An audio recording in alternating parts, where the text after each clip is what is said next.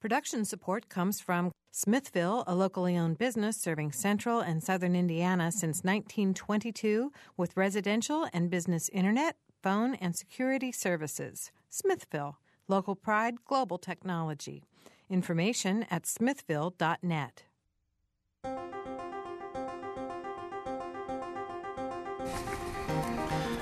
Welcome to Noon Edition. I'm Bob Zaltsberg, editor of the Herald Times, along with co host Mary Catherine Carmichael from Leadership Bloomington, Monroe County. And today we're going to talk about uh, what's going on with the Indiana General Assembly. Uh, with us in the studio is Marjorie Hershey, professor of political science at Indiana University, and of course we fondly refer to her as our political correspondent here on Edition. We also have two legislators joining us. Uh, joining us by phone is Anderson uh, Representative Terry Austin, and also Columbus Representative Milo Smith will be here in the studio uh, very shortly. Where, he's caught in traffic, but right. he'll be here. All right. So if you have, want to join us on the program, please phone 855-0811 or toll free 877-285-9348. You can also join uh, join us on the website wfiu.org slash noon edition. Well, Margie, great to have you back. Thank you. Great Thank to you. be here. Thank you very much. And Terry, it's good to have you joining us uh, on the phone. Thanks so much, and I'm really glad to be here, and I appreciate the opportunity to offer some democratic points of view. All right, and let's just let's start with that because Now, I, I, been- I want to say one other Okay, thing about right. Terry before we get going. She's she's kind of a hero in our household because uh, she was put in a very awkward position uh, some time ago where she had to cast a deciding vote um, regarding a, a very unfortunate um, bit of legislation. Terry, do you want to talk about that? Sure. Go ahead. Um, this has been a couple of years ago, um, and many of you recall the marriage amendment that was offered up in, uh, gosh, was this 2005 or 2000? No, 2006, I believe. Yeah, I think six. Or and and um, or two? No, it was 2007 actually. And the Rules Committee, of which I am the only woman member, um, actually decided voted voted that amendment down, and it uh, there was a great deal of controversy over that particular vote, and I would say some um, some groups took the opportunity to sort of create a backlash in my community or try to create a backlash, but you know, just didn't seem to take hold. And I think that the majority of voters at this point understand that when you've got an economic situation the way we have in Indiana, that the General Assembly should be spending their time on other things. But yet, this year, uh, the same-sex marriage amendment is Oh, yeah. going through the the uh, the Senate and the House. So, what what's what are the prospects there? Is that is that going to make it to the voters at some point? Do you think? Well, you know, it has to be voted on by two separately elected legislatures. So it's not eligible to come before the legislature again if it passes out of the Senate until um, this is 2011. It would have to be 2013 at the earliest. And, you know, you never know what's going to happen between those from now until then. So we'll have to wait and see how public consensus continues to, you know, unfold and where people are in that issue. I I offered up an amendment to try to at least protect the concept of civil unions. Um, I'm happy to report that some Republicans did support that amendment, but ultimately it was defeated um, by I think it was oh I don't even remember the vote, but there were a substantial number of both Democrats and Republican votes in support of that. So we'll see what happens. We'll, we'll see what happens in the Senate because that's where the amendment currently is. And, and I think uh, it's fair to say that you know, as a, a newspaper, we actually have come out against that as a constitutional amendment. Um, and I, you know, the the uh, from a process standpoint, I'm going to ask. Uh, Marjorie to sort of weigh in on this too. I mean, the idea of taking what's already basically a law uh, in Indiana and then trying to enshrine it in the Constitution as a constitutional amendment um, seems like overkill and unnecessary to me. So, have you have you been seeing more of these things Have- uh, from your perspective? Have you been hearing about more of these things? Yeah, I definitely have. I think it's very interesting that, um, given that our Tea Party friends are very concerned about making sure that we get back to the uh, the the basis of the Constitution and the kinds of rights that the Constitution enshrines. The federal Constitution is really very short. And uh, it's not very short because the founders sort of didn't have enough time to write a long one. It was short because they wanted to make absolutely sure that uh, over time it could be um, tailored to the needs of, of um, changing times. And they obviously wanted only to be able to get those principles down that everybody could agree on.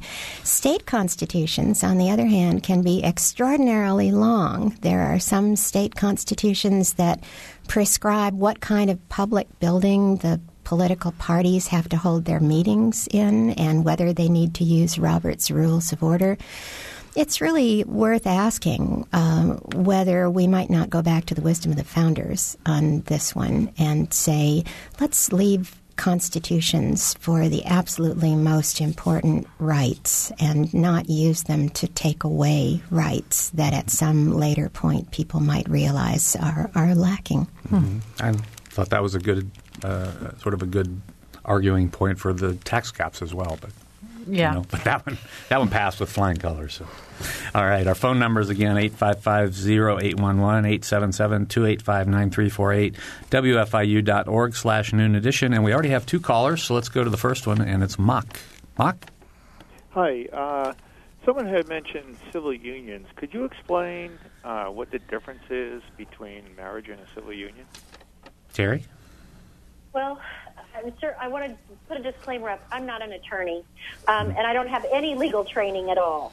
But my understanding is that civil unions um, are a recognized legal entity um, that it can be performed that basically give folks all of the rights and privileges and are often recognized um, as similar to a marriage without what oftentimes people describe as the religious connotation um, that that marriage within a church provides. Um, a number of states provide for civil unions, and in fact, the amendment, as it's currently worded, the one that's HJR six, um, would actually make Indiana, I believe, the third most restrictive state in the country in terms of prohibiting any form of recognition um, in terms of benefits either through civil or legal agreements or um, uh, what might be characterized as similar to marriage. And so that that is my understanding. And again, I think it's an interpretation that the courts are going to continue to wrestle with and offer up um, their interpretation of. I'm, it's been said that it almost it's almost guaranteed that this particular um, language, if it continues to move forward, will result in some sort of court action and court interpretation. Mark, is that really the question you wanted to ask? The question that I yeah. wanted yeah. to ask? Mm-hmm. Yeah. Well, I was wondering what are some of the specific differences between marriage and civil unions? In other words, uh, what things could a couple do if they were, say, just a couple okay. and did not have a civil union, if they did have a civil union, and if they were married? Well, and and again, it may be subject to how, if in fact civil unions um, were to become a recognized entity in Indiana through statute, probably part of that's going to be in the definition of what constitutes a civil union. But for instance, um, you would have automatic right of providing for medical, um, the permission for medical treatment. If you're married, if I'm in an accident, my husband automatically can step in and say to the doctors, "Yes, I give you permission to to save Terry's life or to operate on her." Um, currently, uh, with even with civil partners or domestic partners, um, you can't do that unless there is some specific agreement in writing that you know, that you need to provide proof of that folks can use in that kind of circumstance. The other is, you know, I automatically inherit if, or if my husband passes away, I would automatically inherit any of our um, estate or his estate, um, unless the will provides specifically for, you know, to be shared among children. It depends on, you know, what the circumstances are. And in a civil union, that would that could become automatic. Um, that one partner inherits, you know, the estate of the other, unless there are other provisions that are made. So there um, also visitation, hospital visitation, can be curtailed um, under in marriage. The spouse is entitled to visit, you know, regardless of family wishes. However, that's not the case with domestic partners, and it could be the case in a civil union. Those are just three off the top of my head. Um, and I'd be happy to have another conversation with you offline because I really didn't prepare for this part of the conversation. yeah, we've gotten a little off topic here. Issue, right. But I'm, I'm happy to answer it, and I'm Mary Catherine can tell you how to get a hold of me.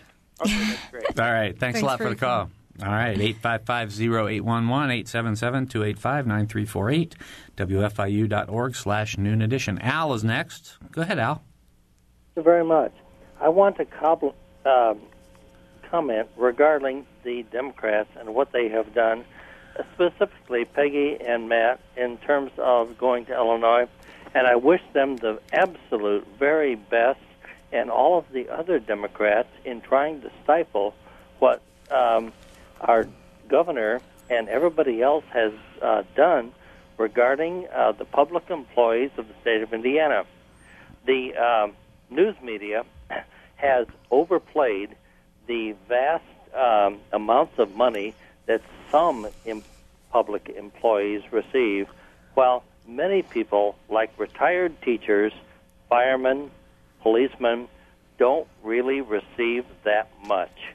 And I can go back into the days when PL 217 was actually put into place. And when that happened, many of the public employees were on wages that absolutely were poverty related wages. And we have at least accomplished some uh, area of uh, progress over the years to where people are being paid at least a reasonable living wage. And I don't want to see that uh, go back. And I really support these people, and I hope they will do their best. All right, Al. Well, Go ahead, Terry. I'd like to just jump in, and because you brought up the issue of wages, um, one of the things that I think has been um, mis- misrepresented in some some way is that Hoosier families are doing great, and in fact, we're not. Our per capita income rank is 41st in the nation. And I just want to say I'm getting a lot of feedback, so I don't know if that's something on your end or if you guys are okay, yeah. but I, I am getting some feedback. Um, we're 41st in the nation, and the truth of the matter is that that is one of the reasons that, the, in particular, the House Democrats felt that we needed to slow down many of these proposals that were on such fast track that there was very little time to really look at the impact on communities, on families. Um, we called it a war on the middle class, but let me just share some statistics with you. Um, one in three Hoosiers are now low income, and that means they earn less than 200% of the federal poverty guideline, which is $36,000 approximately for a family of three, and that's using 2009 figures. Hoosier incomes have declined over the last decade. In 1999, our median household income in Indiana was 50,000, almost $51,000, and now our median family income is $44,000. We've continued to lose ground compared to many other states around us. And the truth is that Hoosier workers continue to earn a median wage lower than the average American and have throughout this past decade. So poverty is more prevalent in Indiana than in the rest of the U.S. One in every six Hoosiers now lives below the federal poverty guideline, which is for a family of four, $22,000, one in four. And that's why we're taking a stand because many of these proposals have been proven to drive down wages further. We do not want to be in a race to the bottom. We should mention uh, on the phone is Terry, Representative Terry Austin, who is among the group of uh, Democrat uh, state representatives who have uh, left Indianapolis, left the state house, and have been uh, spending the last. Are we up to five weeks now, Terry, in Illinois? Five weeks. Yeah. yeah. And uh, we have also invited Milo Smith, a Republican representative from Columbus, who's on his way. So we hope that Milo's been a guest on this program before, and we're, we're eager to see him and have his perspectives on things. Um, Terry, I, I, just want to ask you to connect the dots even a little bit more specifically because you, know, you talked about the poverty levels in the state, and uh, one in three Hoosiers are low income, one out of six are under the poverty level. And know, you said some of these proposals would drive down wages even more could you be specific? Connect the dots on why you Absolutely. felt the need. Mm-hmm. Absolutely. Well, among first and foremost, um, the issue that sort of was the straw that broke the camel's back was the right to work bill. But that was not the only reason or the only piece of legislation that caused the Democrats to say, stop, wait, we need to, we're going to leave the state if that's what it takes to get a chance to have some input on this uh, and at least to give the public a chance to have some input and to understand what is happening. So, right to work was certainly one of the issues, and right to work states, which, by the way, there hasn't been a single state that has passed right to work in the last 25 years. Oklahoma was the very last state. And in fact, the committee testimony was such that the figures that have often been touted by um, the Indiana Chamber of Commerce actually were disputed um, by a, a professor of, in Oregon who basically has done either an entire research study or has had access to several research studies. He was brought in and he testified that basically said um, the jobs claim, the creation of jobs claim, doesn't hold up. It hasn't happened in other states. And here's what we know. The other thing we know from right to work states is that workers' deaths are at 50% higher than the national average. And so that's one issue. The entire issue of collective bargaining is about what unions um, and the ability to organize um, as a profession or a group of workers has done to one help raise wages. It's helped take children out of factories. Um, for teachers, teachers couldn't even teach when they were pregnant. I mean, you had to, and this was as late as 70. I mean, many teachers, basically mid 60s to 70, basically were um, instructed that they had to leave the teaching profession when they found out they were pregnant. And so those are the types of progress, the types of progress that's been made under collective bargaining. I will also say that um, for many unions um, and, and collectively organized workers, they they do sit down with management. It doesn't always and hasn't always been a confrontational situation. I can tell you um, friends that I have who are leaders in their unions, and I'm not just talking about teachers' unions. I'm talking about um, UAW and some other. They sit down with management to help do the problem solving and to help contain costs. And, and they're a part of the solution, and it's unfair to categorize them as a part of the problem, quite honestly.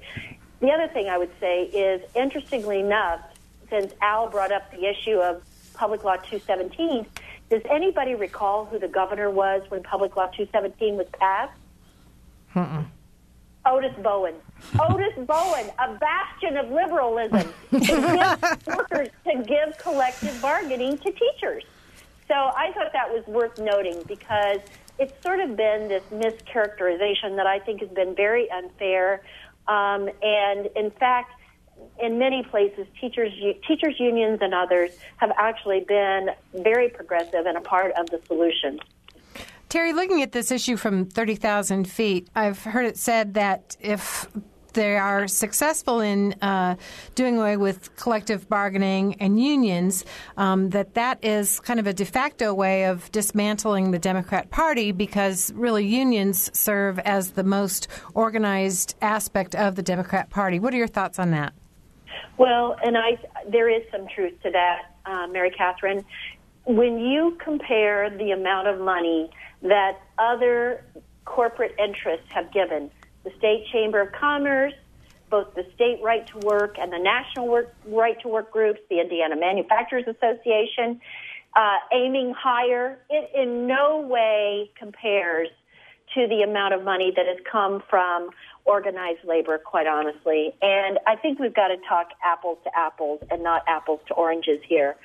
So those kinds of claims that, oh, all they are is a, a election funding mechanism, um, while it's true that organized labor mostly supports Democrats, the truth of the matter is what it does is, it helps equal out the voices. And I know that many folks, regardless of whether you're a Republican or a Democrat, are, have serious concerns about the unlimited amounts of money that are now available to influence the election process as a result of the Supreme Court ruling. So we've got to make sure that there's a fair and level playing field.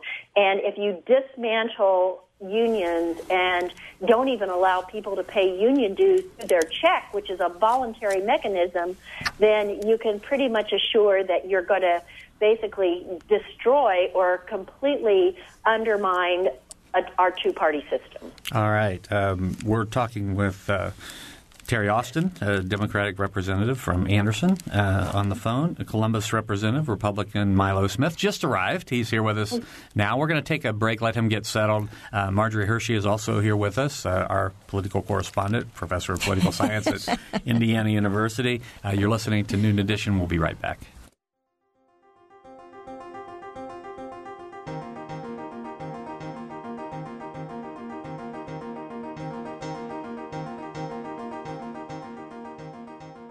This is Noon Edition on WFIU. Production support comes from Smithville. Information at smithville.net. You can take WFIU programs with you by downloading our podcast directly to your computer, iPod, or portable player. Programs like Noon Edition, Ask the Mayor, and Harmonia, or short features like Kinsey Confidential, the Ether Game musical mini quiz, as well as play and opera reviews are all available on demand. Find out more at WFIU.org.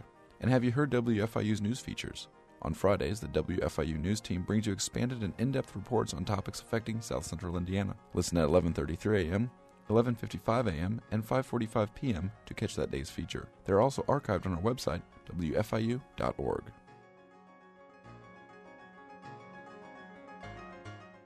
Welcome back to Noon Edition. I'm Bob Zaltsberg, editor of the Herald Times, along with my co-host Mary Catherine Carmichael from Leadership Bloomington, Monroe County. We're talking about the Indiana General Assembly today. Marjorie Hershey is here, professor of political science at Indiana University.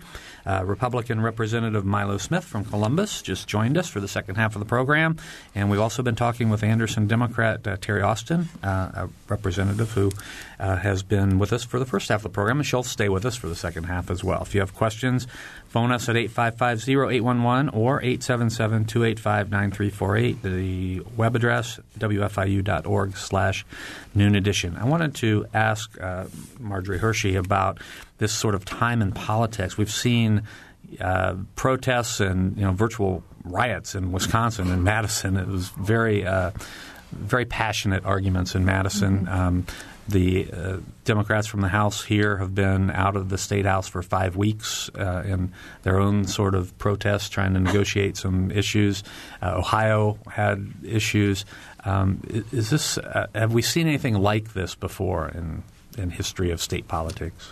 Well, we've uh, we've seen it from time to time, but it's clear that there is a national move now. Um, I think it's understandable as well because when you take a look at what's happened in elections over the last decade, in 2004 the Republicans did very well. In 2006 there was a Democratic wave. In 2008 there was a Democratic wave. In 2010 there was a Republican wave.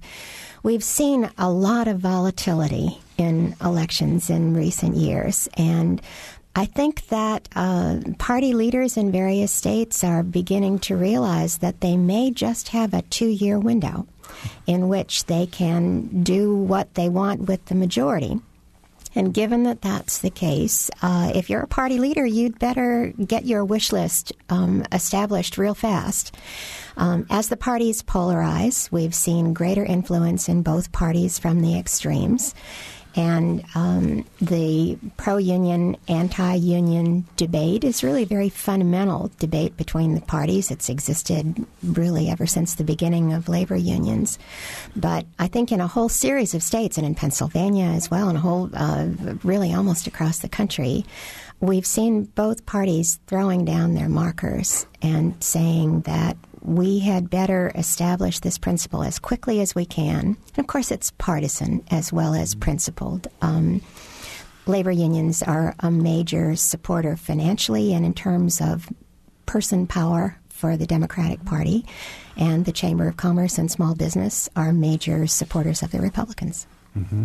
Well, let me uh, sort of follow up with you, and then uh, both Milo and Terry can weigh in on this. I mean, as a as a citizen, uh, a person who a Hoosier, somebody who lives in the state and this nation, the the notion of every two years having major pieces of legislation that might, you know, legislation might pass in two years, and then two years later it might get rescinded, something totally different direction. Then two years later it might get rescinded again and, and or repealed and go a different direction. Mm-hmm. We're seeing that in Washington now with. Uh, mm-hmm. health care, mm-hmm. uh, where you know the uh, Obama administration and the Democrats passed national health care, some kind of health care bill, and now the Republicans are, yeah, are calling it you know Obamacare and want to repeal it.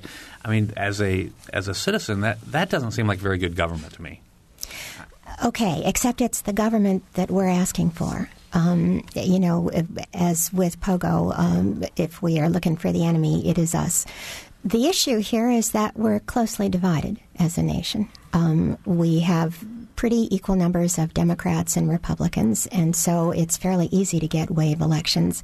The thing that's interesting is that uh, we have changed from uh, a nation that had fairly closely divided congressional districts that resulted in a fairly closely divided nation to a nation that has pretty one sided congressional districts that offset each other because there are about equal numbers of very strong Republican and very strong Democratic districts. And so that's why we can get these very strong swings um, as the parties have polarized. Um, many elected representatives find that their main competition is not going to be in the general election from the other party because their district is fairly one sided. It's going to be in the primary mm-hmm. from people who are more extreme than they are in their own party. And that means that the representatives are pulled to the extremes increasingly. So, with this closely divided nation, when we have independents swing to one side and then to the other, we tend to get more extreme legislation. Mm-hmm. It is probably a bad idea for government because of the fact that what we need from law is some level of predictability. People who are business people, people who are uh, taxpayers, need to have a sense that uh, in two years things are not going to be the exact opposite of what they are now. But the solution for it is is simply in our hands. Uh, if we're equally divided and we're swinging back and forth this readily, um, we're the ones who are causing it. Mm-hmm. I wanted to get your reaction. well, thank you. Well, Professor, I disagree just a little bit. I think if you, our forefathers were really pretty smart when they developed our Constitution, when they wrote it.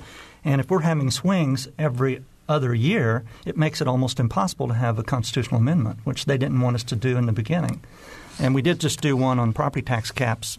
But I want to go back a little bit further, it's about elections too. And we shouldn't be able just to walk out of the chamber because we're in the minority. I was in the minority the first two terms I served. I never walked out. Now, have we done that in the past? Absolutely. Do we want to do it in the future? Absolutely not. And the radio observers can't tell, but I have a beard that I haven't had for years, and I'm growing it out of protest. And I started it when the Democrats walked out. And I said, I'm not going to shave it until they come back, and I hope I don't look like Rip Van Winkle when that occurs. But I also might keep that beard if they return or when they return, and we have no idea when they're going to return or if they'll return before a special session. So I may keep that beard so that we pass a rule, and I hope Representative Austin will support me on this, that neither House can do this again because I'm not an attorney, but I think it's a violation of our state constitution, which specifically says in Article 4, Section 9, that we must hold our district meeting or our meetings in the General Assembly. We don't have any choice about where we're supposed to be, and we're supposed to be there through April 29th. So I think it's a constitutional issue that they are they're not fulfilling their oath when they said they would follow the Indiana state constitution when they took their oath. Why would the Republicans walk out in, in that in your body of the House? You have a Republican governed Senate for the last 40 years that's going to undo any unpopular legislation that comes out of your side of the House. But there is another side. There's con- there's the Senate and there's also the governor, as you said. And we have had uh, a majority in the Senate for quite some time, but we also that means that both parties need to work together to get any legislation passed. And the only two things that we have to do this session are redistricting and passing a balanced budget, which I believe all caucuses agreed to without raising taxes. Well, hasn't this been a, a tactic that's been used both by Republicans and Democrats as a way to prevent the tyranny of the majority when it comes to that? It is a tactic that's been used in the past. Excuse me. And I have not been a party to that, and I believe I'm told in the last 10 years that we've used this a couple of times to go to caucus, but we stayed in the General Assembly, in the building. And I just think it is wrong to leave the state when you can't get your way, the way you pass bills, and I did the first two terms I was there, you stood up at the podium, you convinced your people on the other side of the aisle you had a better idea than they did, and Representative Austin and I worked together on more than one occasion where we agreed on a lot of things, but we had the debate. Right now, there is no opportunity for us to have debate, even though we have. Uh, the Speaker has sent some bills to committee uh, just so we could have something to talk about, so we could prepare and have testimony from our constituents without us voting on them.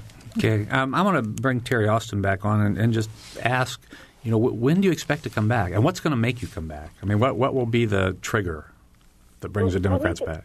Let me go back to something, if I could, that Milo said um, in his beginning comments. And Milo, I'm glad to join you on this show, and I hope things are going well, and I hope your beard doesn't get too long. Yeah. Quite honestly, I was hoping you could see it today, but I don't see you in this room. no, I'm not. I'm weighing in by phone.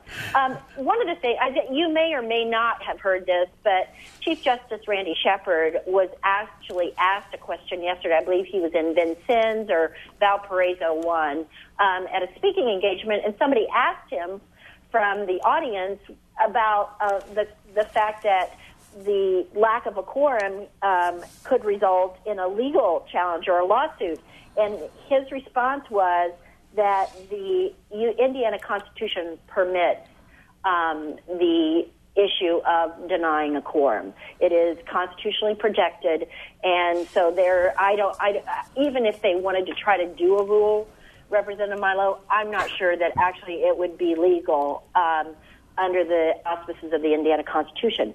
That being said, um, let me just say that I, all of my colleagues, all 37, 38, 40 of them, what are looking forward to the opportunity to to come back to Indiana and to engage in um, in an earnest de- negotiations and debate and, and look forward to an atmosphere of compromise. And I'm not going to get into throwing stones at one side or another at this point, but it's sort of like a marriage. Let me just say this. There will be times that my husband may say something to me and he thinks he's paying me a compliment. And you know what? I hear it exactly the opposite that's sort of how things have been in the General Assembly. One folks, one side thinks they're extending um, an atmosphere of bipartisanship and compromise. The other side feels that that's not been the case. But more importantly, we are a citizen legislature, and as such, we have a limited capacity to do highly complex, high profile, high impact bills in a short time frame. And it it's by giving folks an opportunity to understand these pieces of legislation, to look beyond the immediate, to think about the impact down the road. That's what real public policy is about. It's gauging the impact of the decisions that you make. And, and the best public policy, in my opinion, is formed when you govern from the middle. You know, in any marriage, once in a while, somebody needs to sleep on the couch or compromise. Milo, I want to give you the opportunity for a, a, quick response. If you have one, we're going to have to go to the phones here real quick. Yes. Uh, Representative Austin, I agree we need to work together, and I, and I don't want to throw stones either, but I would pray that we can work together. Both of us have influence in our caucuses, that we can adopt a rule so this never happens again. We need to find a solution so that neither side will ever walk out again. And there are no consequences to not following the Constitution, as I stated in Section 9, which said we're to conduct our meetings in the General Assembly. All right, let's go to the phones. Uh, Gail is on the line. Gail, you've been very patient. Thank you. Oh, hi. Hi. Um, I am a homeschool mom, and we have been studying the political situations in Indiana and Wisconsin as part of our curriculum with government. And my son came up with an interesting question for you both. Um, would the founding fathers be proud of your actions or disappointed? Disappointed. May I offer a suggestion about that too? I think it's wonderful that your homeschool includes a discussion of, of the founding fathers, and I think that it would be very helpful to point out that the founding fathers were not major fans of the concept of majority rule. I have a lot of students in my classes who, when I ask them, "So what is democracy?" they tell me majority rule, and I and I hear James Madison whirling in his grave. Um, we we have a constitution that is set up specifically with separation of powers, checks and balances as means of checking on an untrammeled majority.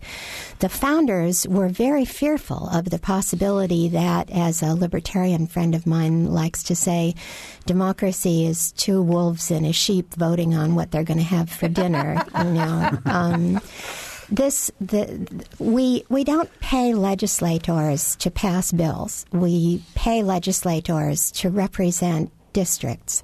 Representing districts is a pretty broad concept, as as I'm sure Representative Sampson is is very um, struck by. You you can pass bills, you can prevent bills from being passed that you believe to be against the interests of your constituency.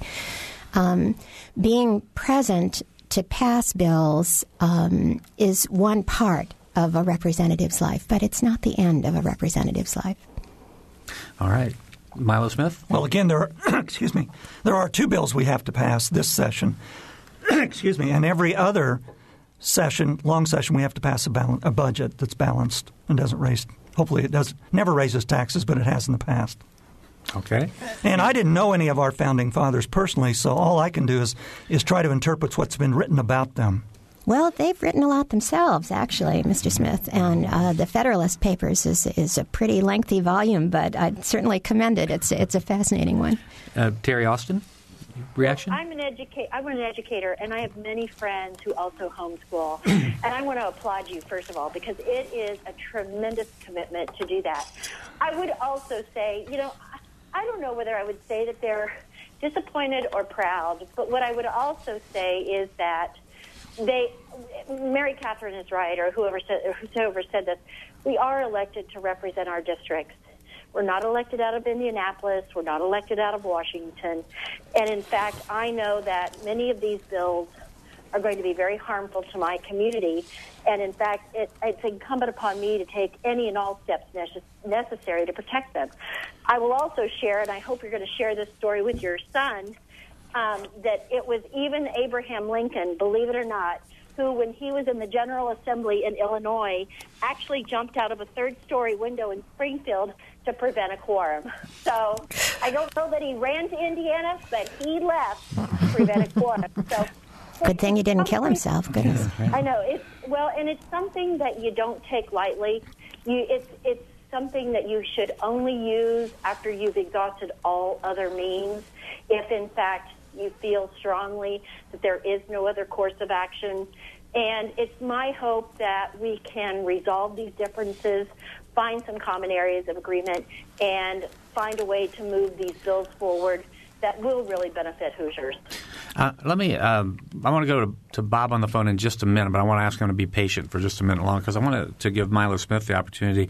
Um, Terry Austin has said a couple of times um, Democrats are doing this because the legislation that was going rapidly through uh, would be harmful to Hoosier workers, and I want to get your perspective. Do you think that the collective bargaining issues, right to right to work, the different legislation would be harmful to working well, Hoosiers? I don't believe it would be, and I kept hearing a chant from the organized labor who are there every day telling us it's time to go and voicing their opinions very loudly that they're criticizing us for for uh, not increasing the funding in public education. And they said that we need to cut, cut, cut.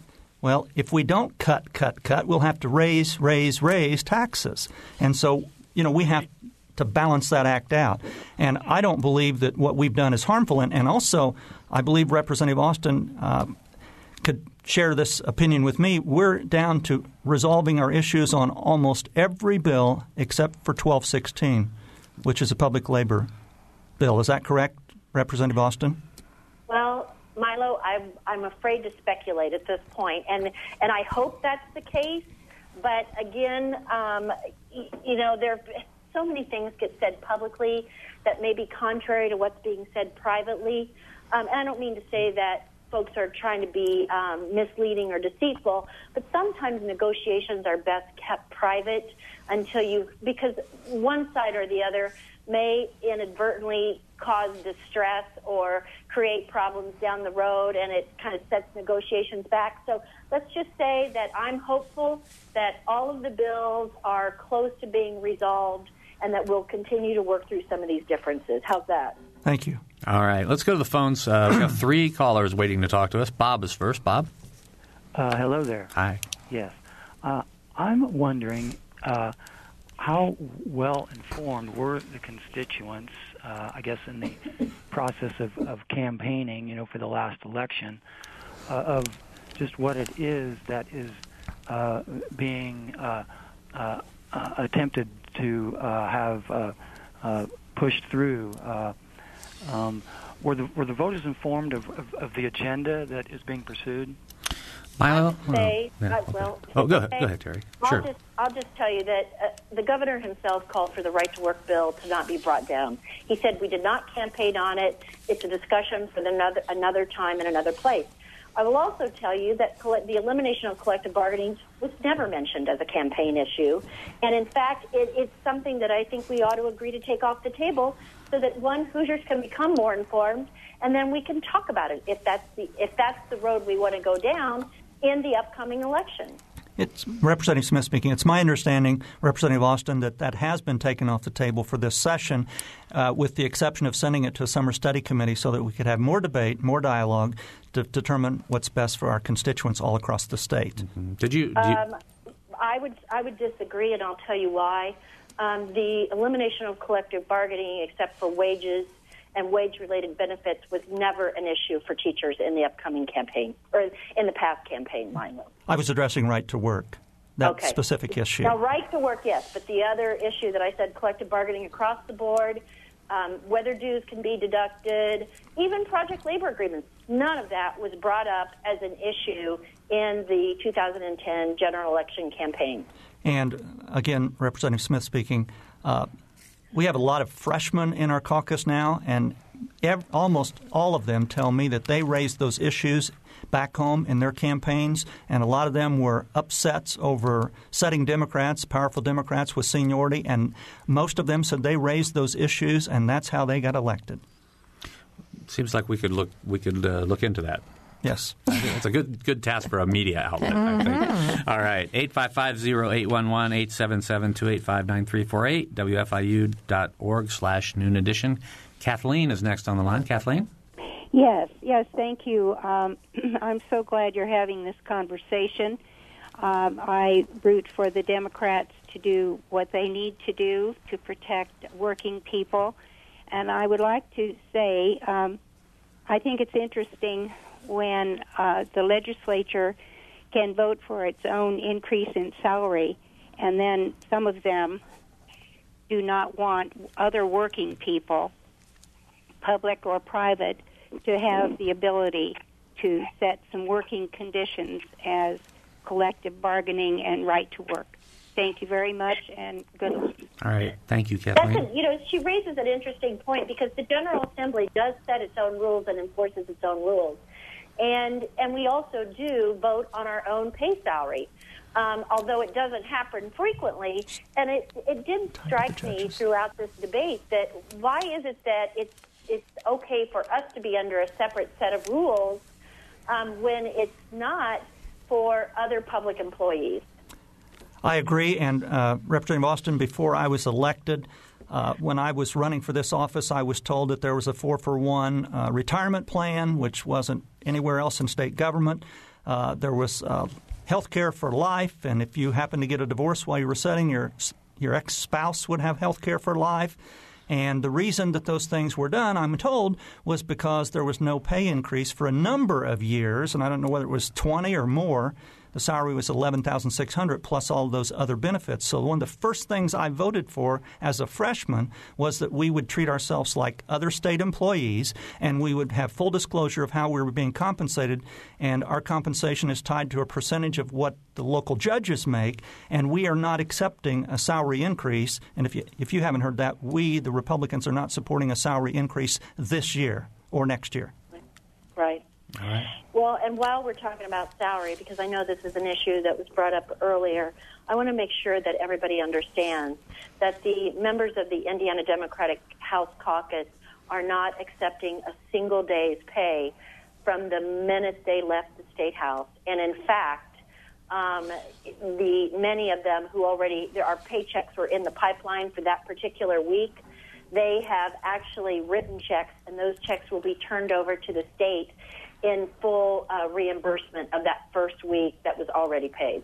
And Representative also talked about the per diem pay. It's not the pay for setting us a state representative. We receive most, if not all, of our salary in the first three weeks we're in session, and that money has already been deposited in everyone's account. And that may be something that we change, Terry, in the future, is that we don't pay ourselves the second half of our salary until we pass a balanced budget at, on April 29th. Or until the session ends. Yeah, Make everybody wait either until one. the session ends. Agreed. Maybe we can work together Sure. on that. All right, let's go back to the phones and Wayne. Wayne? Hi, a- a- about teachers and labor unions. You know, there's a good reason why that great labor union leader, George Meany, he, he, he joined President Franklin Roosevelt to say that, that government workers should not be allowed to have unions. And the reason for that is that people elect the government, unions are people, and, and the unions are acknowledged to be the greatest contributor, the greatest allies of the Democratic Party. So the unions, in large part, control the Democrats. So when the teachers' union is negotiating with the Democratic politicians, they are negotiating with people who are beholden to them. In, in, instead of having an adversary across the bargaining table, they have a subordinate across the bargaining table. It has been disastrous for education, and it's got to end. All right, thank you, Wayne. Thank you for May your I have a quick Sure. response to that? I am not against any form of union. I, my position is that you ought to have a choice whether or not you belong to a union. When I was a kid, I worked at Cummins Engine Company, and and I'm now told that I didn't have to join the union. But I had I was told then I had to join the union, pay dues, and the union. And there's good reason for unions' existence to represent the people they work for. And just a real quick story: in 1971, Cummins had a three-month strike, and they had 12,000 employees in, in 1971. They were out for three months. They lost a lot of contracts to their competitors. The management of that company said, This will never happen to me again. And they opened a new plant in Jamestown, New York, and Charleston, South Carolina. Now we have 6,000 employees. 40 years later in Columbus, Indiana. And the unions and the companies need to work together so that, so that the companies can be profitable and share the benefits of that success with their employees. All right. Terry? I agree with Milo. Um, and, and, and Uh, right now, we do not have forced union membership. However, what people do have to do, except for teachers, they have to pay because unions are forced to bargain for everyone, whether you're a union member or not. So everybody benefits from the negotiations process and the benefits that are then agreed upon. And is they're asked to help con- contribute and support that work that everybody benefits from. And to me, I don't think that's unreasonable. It's sort of an opera. It's saying if I'm going to benefit, I have an obligation to help pay my my portion that gives me um, an, an improved standard of living. Uh, All right. All right. Thank you very much. Um, we're gonna. I- I'm gonna go to Dan very quickly, but Dan, this has got to be a very quick question because we've got just three minutes to go. Dan. Uh, during the Civil War, um, I believe it was Illinois elected a uh, an anti-war state legislature, and the Republicans walked out. Mm-hmm. So it's kind of ironic, but maybe a necessary, but messy, but necessary part of democracy. All right, Dan. Thanks for the comment. Okay, we've got about three minutes to go. And I want to give each of you a chance to sort of sum up uh, where we are because uh, this is obviously a very hot topic. So, uh, uh Milo? Well, oh, go ahead, Let's Terry. let Terry go first. I haven't seen her for a while. Right. well, Milo, go ahead. I'm sorry. No, you to go jump ahead, in there. Terry. No, please, go ahead, uh, Terry. It's my hope that when we do come back together, we can do so in an atmosphere of trust, respect, and dignity. It is, and, and again, I'm going to use a marriage analogy. Once you've entered into marital therapy or counseling, one of the first rules is you don't bring up the past. And the same thing goes as a teacher. I learned a long time ago when I taught emotionally handicapped kids, which, by the way, was the best training ground for the General Assembly you could ever have. Mine's being an elder at church. is that you don't bring up the behavior of yesterday because every day starts fresh. Both of us need to impress upon our colleagues and our leaders that this is a clean slate. We don't need comments at the mic or things that basically innuendos or comments from either side about what has transpired up to this point. Let's start fresh. Let's build those relationships that have been lacking in the first half, and let's try to move this forward for the benefit of the people of Indiana. I have a similar closing comment, Terry. Uh, two weeks ago, we had a sermon in our church about forgiveness and said if you're mad at someone, you must forgive them. And I thought to myself, am I mad at the Democrats? And I'm not mad at you guys. I'm just a little bit frustrated that we're not able to do our business. And so I don't think I'm mad and I have anything to forgive about, but we do need to work together and not uh, sn- snap at each other when you guys do come back. And I pray that's very, very soon, Terry. All right, we have I one. hope, oh, I go hope ahead. so. We have I one hope so one more minute. Marjorie, you, can you sum this up? I, I would be delighted. It's a privilege. Um, I think that the big challenge that all of us face in a democracy is balancing majority rule with minority rights. What the founders were very concerned about is that majority rights are important up to the point where they start to take away a minority's rights. And that is just as undemocratic um, as is any other threat to democracy. But in the end, I think what I would say is that uh, you and I, the voters, the people who go to the polls and who look at these candidates and what it is that they stand for, are the ones who need to step up to the plate. If we don't want more polarization, if we don't want more extremism, either in legislatures or anywhere else, then we have to be the ones to say, all right, I need to find out who are the extremists and who are the moderates, and I need to make my choice heard. Um, in the end, it's up to us. Okay, thank you for that. That's a good good summation. All right, uh, we are out of time. I want to thank our guest today, Marjorie Hershey, professor of political science at IU, and also two members of the Indiana General Assembly, Terry Austin and Milo Smith. For Mary Catherine Carmichael, producer Dan Goldblatt, and engineer Mike Pashkash, I'm Bob Zaltsberg. Thanks for listening. Thank you.